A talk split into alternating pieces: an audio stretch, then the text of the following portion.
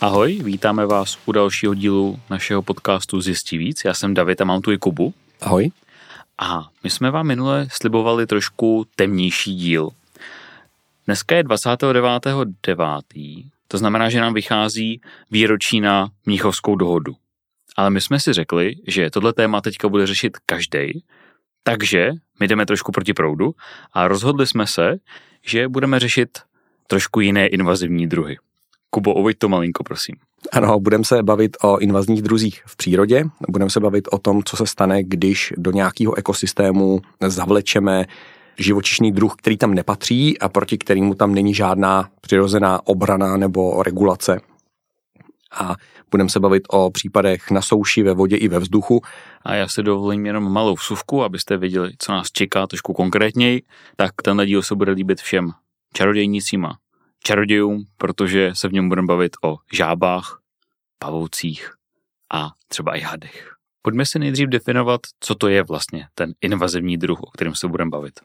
Ono to vlastně ve všech ekosystémech funguje stejně, ať už je to ekologie nebo ekonomie, tak ty systémy jsou dostatečně robustní na to, aby když se v nich stane nějaká přirozená výchylka, tak oni si jsou schopní poradit fakt jako s velkýma problémama. Když se ti někde přemnoží hrozně moc liška, tak se k ní zároveň hrozně moc přemnoží i to, co jí požírá, a vlastně celý ten systém se zreguluje a je připravený na to, že někdy je líp, někdy je hůř, takže si umí ty stavy jako vyrovnat oběma směry velmi dobře.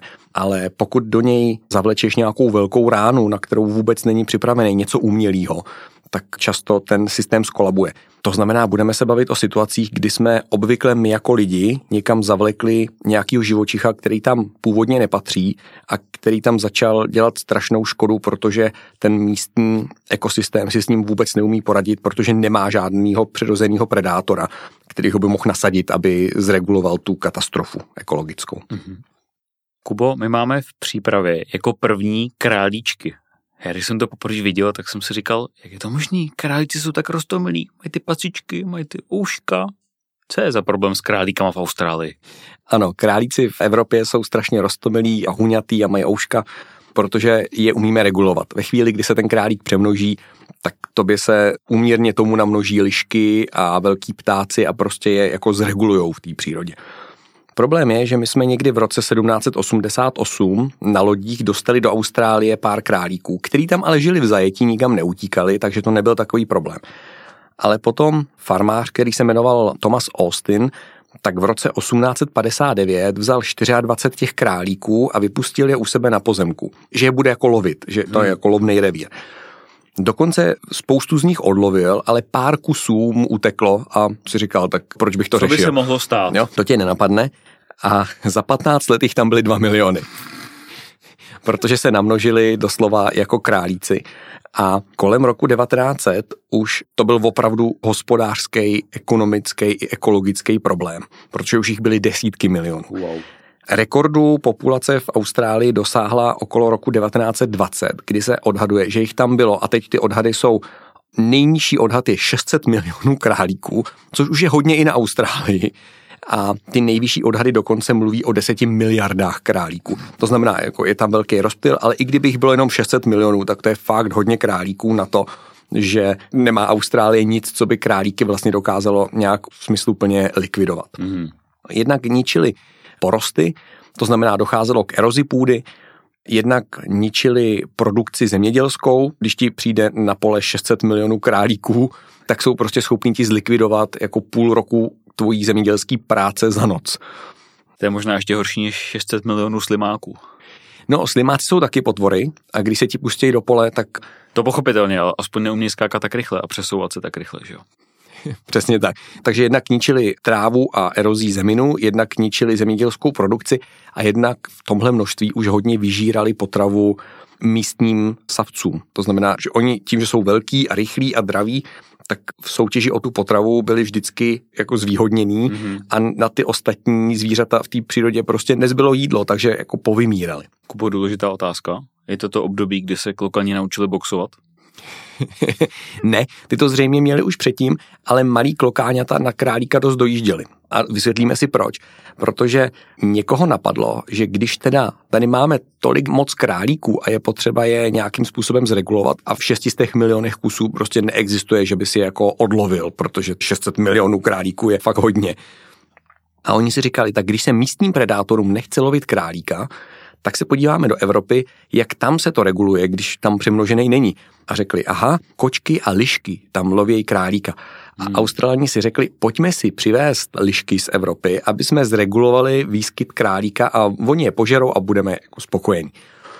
Takže navozili lišky z Evropy, jenže liška zjistila, že zatímco králík je velký a rychlej a blbě se loví, tak ty místní vačnatci, jako malí klokánci, jsou úplný ňuňu a jsou mnohem snažší potrava, takže kromě toho, že měli jednu ekologickou katastrofu z přemnožených králíků, mm-hmm. tak se jim tam ještě extrémně namnožili ty lišky, které si přivezli, protože žrali místní vačnatce a zatímco doteďka se zbavili jenom o úrodě, tak teď opravdu dostali ty lišky na hranu vyhnutí některý třeba malý klokánky a podobně.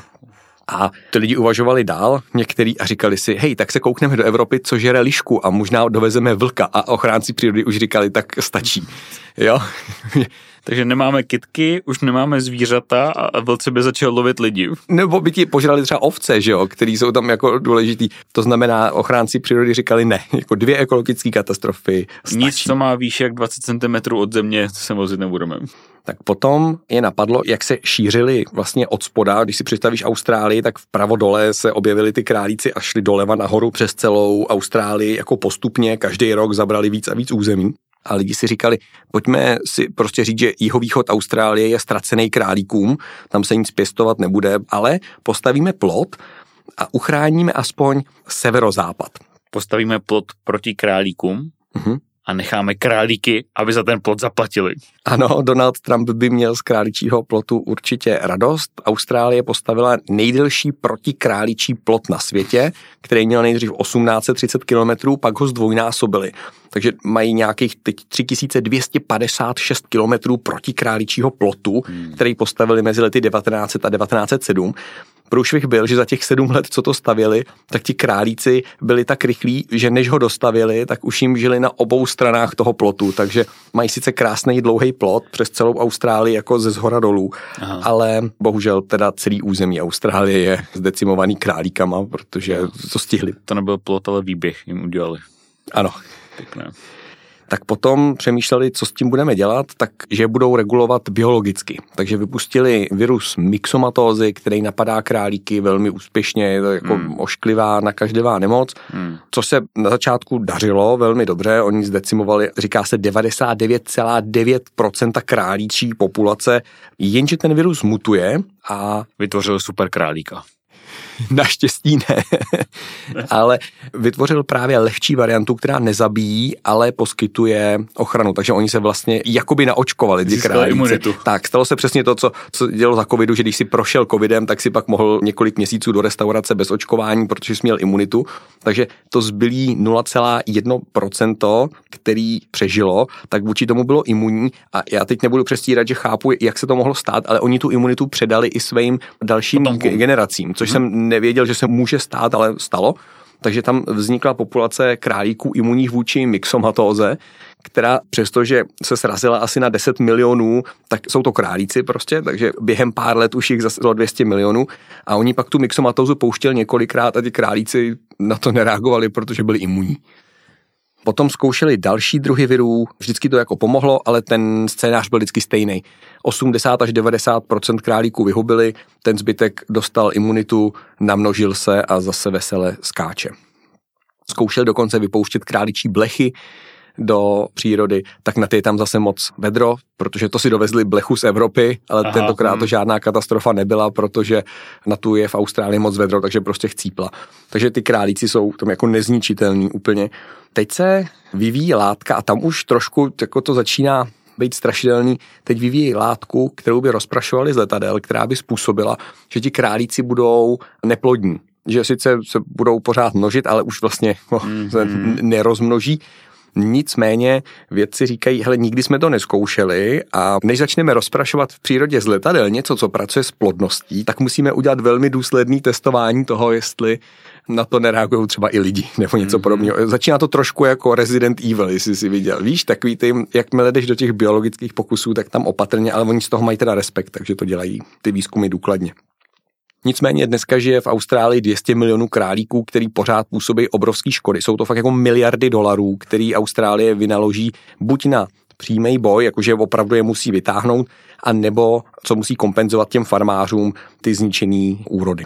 Mimochodem králíci stáli pravděpodobně za úplně nejstarším případem invazního druhu, který v dějinách máme zaznamenaný už roku 77, museli Římani vyslat několik těch oddílů svých legií na Baleárský ostrovy, protože na Baláry se dostalo pár králíků a během několika let jim to tam začali decimovat, ale tam tomu říkali králičí mor ve smyslu ne to, co my dneska říkáme králičí mor, což je jedna z odrůd těch virových onemocnění, ale oni tomu říkali jako rabbit plague ve smyslu... Že ti králíci byli ten králíci mor. jsou ten mor, oni to popisovali, že opravdu ti králíci jsou všude, že to bylo strašné, že na těch ostrovech nešlo pěstovat vůbec nic, že všude byli králíci.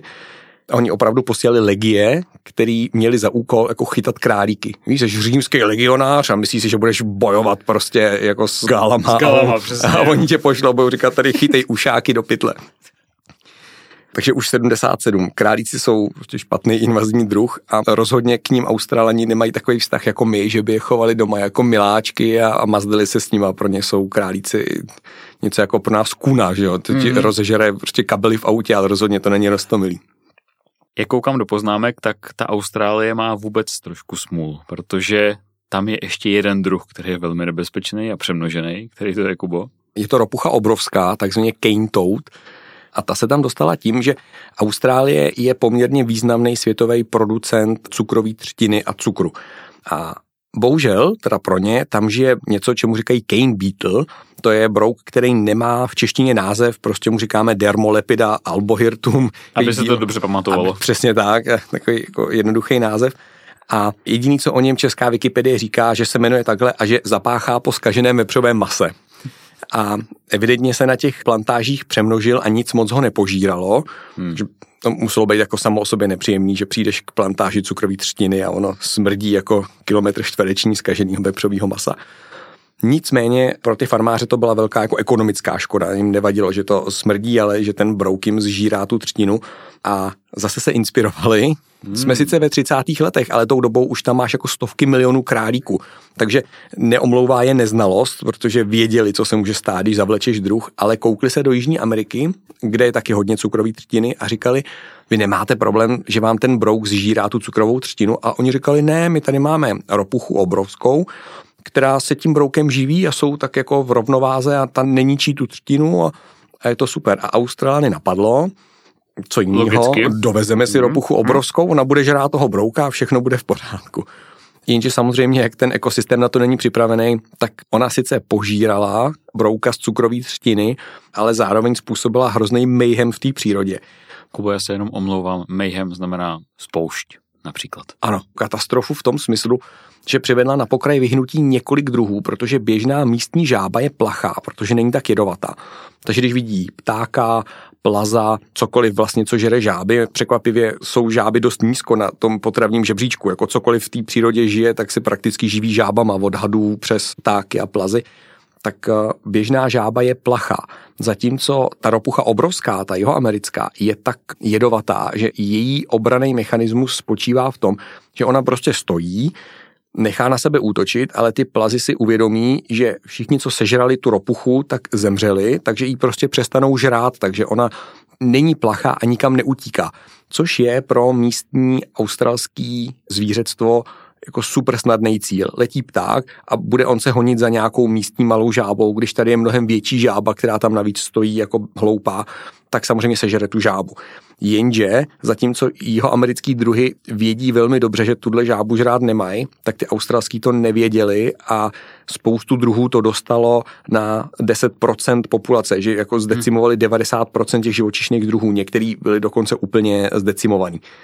No a na to, že vlastně tehdy na lodi přijelo 102 žab, z toho jedna jim umřela, tak z těch 101 žab ve 30. letech je dneska zhruba 200 milionů žab po celé Austrálii který sice skáčou jenom 40 až 60 kilometrů za rok, ale je moc hezká mapa, která ukazuje rok od roku, jak ty žáby zabírají tu Austrálii víc a víc a vypadá to jak mapa z nějaký videohry, protože vidíš, jak se jako nekontrolovatelně ta žába jako rozlejzá po celý ty Austrálii, virus. přesně tak. Vypadá to strašidelně. A jí se tam daří tak dobře, že dokonce se jako zvětšuje, že jako evolučně ta žába je tam větší a větší a teď v lednu oznámili ochranáři, že chytli největší žábu ever vůbec a já jsem si říkal, tak dobře, tak nebyla do dlaně, ale třeba bude do dvou dlaní. A je tam fotka, my ji dáme jako k epizodě, protože to je fakt strašidelný. Mně třeba žáby nevadí, ale tohle je monstrum. Ten pán hmm. to drží dvěma rukama, vypadá to jako obří kuře. No. Ta žába má 2,7 kg On jí drží za nohy u břicha, má zvednutý ruce a ta žába mu sahá jako pod kolena. Gigantický monstrum. Prostě tohle potkat u rybníčka, tak zahodíš prut a prostě skočíš do vody a dobře, plaveš. Dobře, dobře. To mi zní jako králíčí problém. To znamená, mám spoustu žab a potřebuju se jich nějak zbavit. Kdy tam vyslali francouze? Francouzi jim s tímhle teda bohužel nepomohli a Australani zkoušeli se žáby samozřejmě zbavit, protože znova vyžírá potravu všemu ostatnímu a ještě jako když jí sežerou ty ostatní druhy, tak jako zemřou. Ale zjistili, že cokoliv platí na žábu, tak zabíjí i ostatní, tak ji prostě chytali jediná šance, jak se jí zbavit, je odchyt. Na druhou stranu to zjistili, že je neefektivní, protože oni sice nějaký obrovský množství odchytějí, oni to měří na kila, takže oni ročně odchytí vyšší stovky kilogramů té žáby, ale zjišťují, že vlastně jediné, co se stane, že uvolnějí prostor pro to, aby ty zbylí žáby měly víc jídla, protože jsou pořád agresivnější než jakoby zbytek těch zvířat, co tam soutěží o tu potravu. Hmm. Dokonce ochránci přírody při tom odchytávání mají takový zajímavý pravidla, že říkají, nesmíte používat nehumánní prostředky a zmiňují tam tři, já to ocituju, oni říkají, nesmí se používat detol, fenyl a velká kladiva s plochou kovovou hlavou pro utloukání žab. Což mi velmi specifický. Velmi specifický instrukce dávají ty ochranáři, tak mi přijde, že trošku do toho chtěli jako někomu vnuknout nápad, že když není nikdo okolo. To znamená, tam třeba byla potom značka piva, která udělala takovou kontroverzní reklamu, že když teda nesmějí kladivem, tak v té televizní reklamě je odpalovali golfovou holí z mola. Tak to vzbudilo zase trošku vlnu nevole, že to není úplně jako respectful k té přírodě a pracuje se na způsobu, kde využijou toho, že jejich půlci jsou kanibalové. Mm-hmm. Že ve chvíli, kdy cítí jet z nějaký jiný žáby, tak půlci tam plavou, mm-hmm. aby jí sežrali jako jejich půlce. Takže vědci dělají to, že v době, kdy žáby kladou půlčata, tak přijdou k rybníku, dají tam trošku toho žabího jedu, ostatní půlci se seběhnou, aby skanibalizovali mláďata a oni je na jednom místě vezmou a zlikvidujou už jako ve fázi těch půlců. To je poměrně účinný, ale zase vždycky tí nějaká žába naklade něco někam, kde to jako neodhadneš a tím, že ta žába klade jako tisíce, tisíce vajíček, hmm. tak to je marný boj. A je zajímavý pozorovat tu přírodu, že se tomu dokázala velmi dobře přizpůsobit.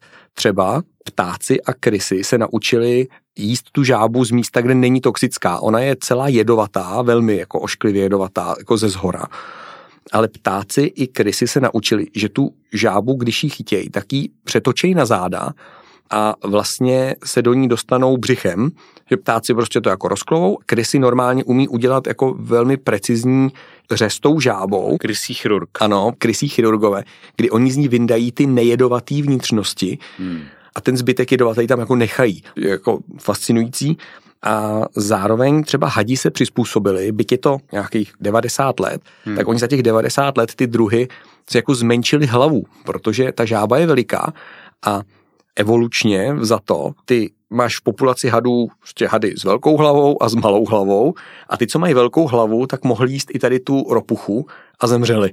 Takže ti v populaci zbyli hadí s malou hlavou, had to nekouše, had to jako spolkne. Jasně. A když máš prostě malou hlavu, tak nevymřeš, protože, protože ji prostě hmm. nesežereš. Takže se zmenšili hadům hlavy v Austrálii, protože prostě ty velké hlavy vymřely.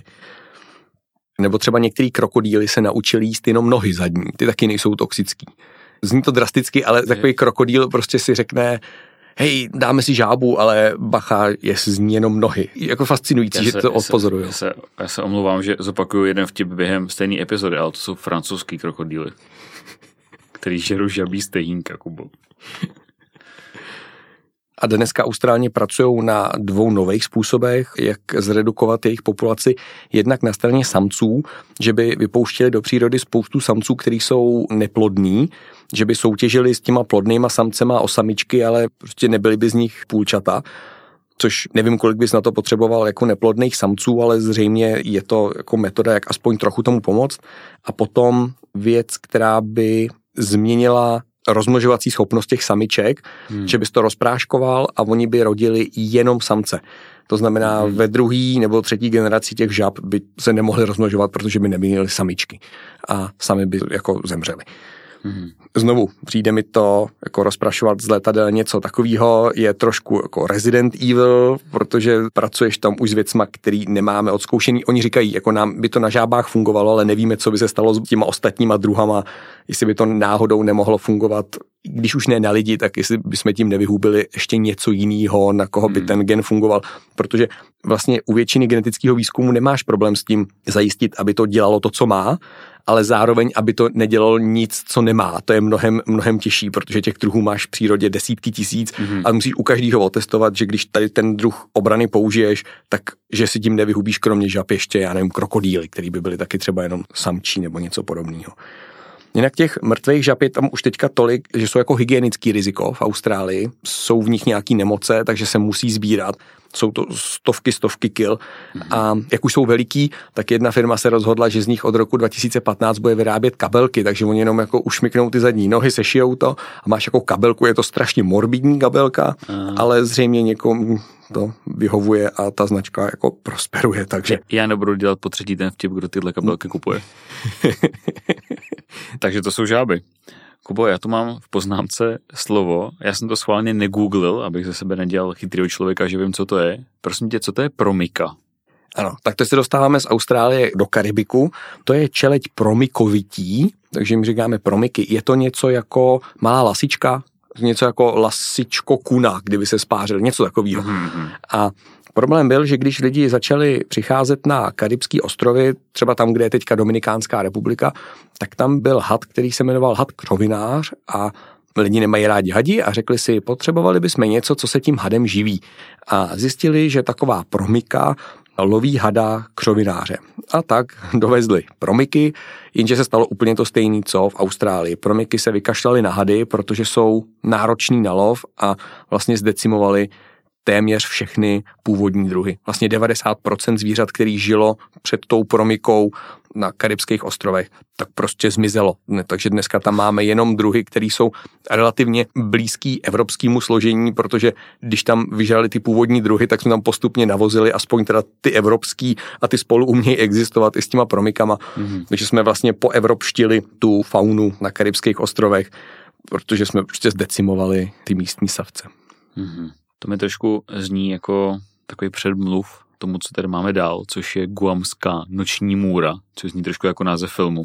Ano, a není to moc nadsazený, pokud nemáš rád hady nebo pavouky, protože na ostrově Guam se žilo poměrně jako hezky, to je v Tichém oceánu, jako severním od Austrálie, takový jako hezký ostrov, kde sice jako byli nějaký hadíci, nějaký pavouci, ale všechno to bylo jako v rovnováze. Mm-hmm. A potom na konci druhé světové války, někdy okolo 44. 5. roku, se tam na americký lodi zřejmě s nákladem dostala jedna plodná samička bojgy hnědé, což je had takovej hnědo, zeleno, někdy žlutej. Má relativně velkou hlavu na to, jak je jinak malej. Může mít většinou okolo 1,5 metru, ale ty největší mají 3 metry a ten had tam nemá žádného přirozeného nepřítele. Takže se mu tam velmi dařilo, byl velmi úspěšný v lovu, nic mu nebránilo, takže se množil jako, jako australský králíci, ano. Během pár desítek let, myslím 20 nebo 30 let, obsadil úplně celý ostrov a dneska ta koncentrace toho hada tam je pět tisíc kusů hada na jeden kilometr čtvereční. To zní jako hodně hadů. To je hodně hadů. Jo, mě třeba hadí nevadí, ale jako pět tisíc hadů na kilometr čtverečních je hodně hadů. Proto ten ostrov je třeba 30krát do roka bez proudu z velké části, protože oni lezou úplně všude, takže prostě zkratují víc než jedenkrát denně, je někdy na tom ostrově výpadek v elektrické síti, protože had prostě vleze do pojistkové skříně, protože jim je tam teplíčko a prostě to vyskratuje, protože si lehne přes vedení a, a, a je vodivej. Takže tam mají i pečený hady. No a hlavně nechtěl bych být ten technik, víš, který chodí vyhazovat nightmare. Nemusíš mít strach z hadu, aby tohle byl jako noční můra. A zároveň bojga hnědá nepožírá přímo pavouky, ale požírá všechno, co požírá pavouky. To znamená, že díky tomu, že pavouci jsou v bezpečí a nemají tam žádného přirozeného nepřítele, tak hmm. kvůli výskytu bojky hnědý se tam extrémně přemnožili i pavouci. Takže máš ostrov Guam, na kterým jsou prakticky jenom extrémně přemnožený hadí a pavouci. Nightmare prostě. To zní jako sen každého člověka, který chce bydlet někde, kde nikdo nebydlí. Protože kolik jiných lidí tam můžeš potkat? No hele jo, Guam je normálně obydlený ostrov, já to nechápu. Jako taky se Aha. divím, ale normálně tam jako žijou lidi, to není nějaký, jak byl v Jurském parku, že Aha. našli jsme prázdný ostrov na ne. Guamu, ne, to je veliký ostrov a je normálně obydlený. Jenom tam prostě máš pět tisíc hadů na metr čtvereční. Možná to jedí, možná chytají i ty pavouky, i ty hady a, a prostě se tím živí. Nikdy by mě tam nikdo nedostal. a samozřejmě ten had vyhubil 80% ptactva na ostrově. Řeší se to tak, že z helikoptér se tam sypou mrtví myši naplněný jedem. Uf. Což samo o sobě musí být jako strašně zajímavá práce, že jsi pilot, který jako rozsypává myši naplněný jedem a ještě zajímavější asi musí být to, že jsi člověk, který jako na full time, a musí tam být několik, protože ty potřebuješ jako vyšší tisíce mrtvých myší naplněných jedem a mhm. někdo je musí plnit tím jedem. Na tohle jsem studoval biologickou školu a rve tím myšičce prostě, že ten jed do té pusy. Ten a, a ten pilot, přesně, já jsem tady trénoval na stíhačkách, abych bránil vlast a teďka tady rozhazuju myši na ostrov. Přesně tak což teda není ani úplně humánní způsob, protože jako jed v těch myších se používá 80 mg paracetamolu, což je hmm. normální paralén, hmm. který ale je pro hada extrémně toxický, takže ho zabije, ale nezabije ho úplně jako humánně. Jako ten, rychle myslíš, ten had umírá zabije. pomalu a pokud hadí cítí bolest, což víme, že cítí tak eh, hmm. bolestivě, protože hmm. se otráví, ale není to jako cyankál, je to spíš jako... A je to proto, že to je levnější dávat ten pomalejší jet, nebo... My nic asi jiného jako nemáme, co bychom v takovém množství mohli do těch myší narvat, hmm. aby, hmm. aby to ten had jednak necítil, hmm. aby to sežral a nevěděl o tom, Jinak, hmm. aby to tam asi vydrželo, asi aby to bylo i ekonomicky přijatelný, protože milion kusů jedu nějakýho jako fakt rychlýho asi nemáš. A on ten had, jak to sežere celý, tak se do něj ten jed určitě dostane, protože on to zase nevokouše okolo, že on tu myš spolkne, když z ní necítí ten jed a pak jaký tráví, tak se pomalu jako mm-hmm. je to nepříjemný a hlavně když máš pět tisíc hadů na kilometr čtvereční, tak si neumím představit, kolik bys jako musel použít mrtvých myší, nebo kde vůbec bereš tolik mrtvých myší. No určitě ne na tom ostrově, protože tam žádný nejsou, protože tam pět tisíc hadů na metr čtvereční, takže tam jako myši rozhodně nežijou. A neumím si představit, jak se jako v mezinárodním obchodě jako schání mrtví myši vlastně musí existovat obrovský trh mrtvých myší, že obvoláváš ostatní státy a oni ti říkají, hej, mám pro tebe dva kontejnery mrtvých myší, super. Já fakt úplně nevidím, Kubo, ty konspirační hady, který když vidí ty vrtulníky, že jo, tak ten jeden had říká, to jsou myš trails a on mu říká, to není pravda, to neexistuje. Jo. Dej si myšku. To, tak to sežerou, že jo, a umřová. A já ti to říkal, to jsou myš trails. Tak. A Bojga má sice slabý je, takže zdravýho člověka, když to uštkne, tak ho to jako nezabije, ale je to nepříjemný. Je to jeden z těch hadů, který dělá takový to esko, jako kobra.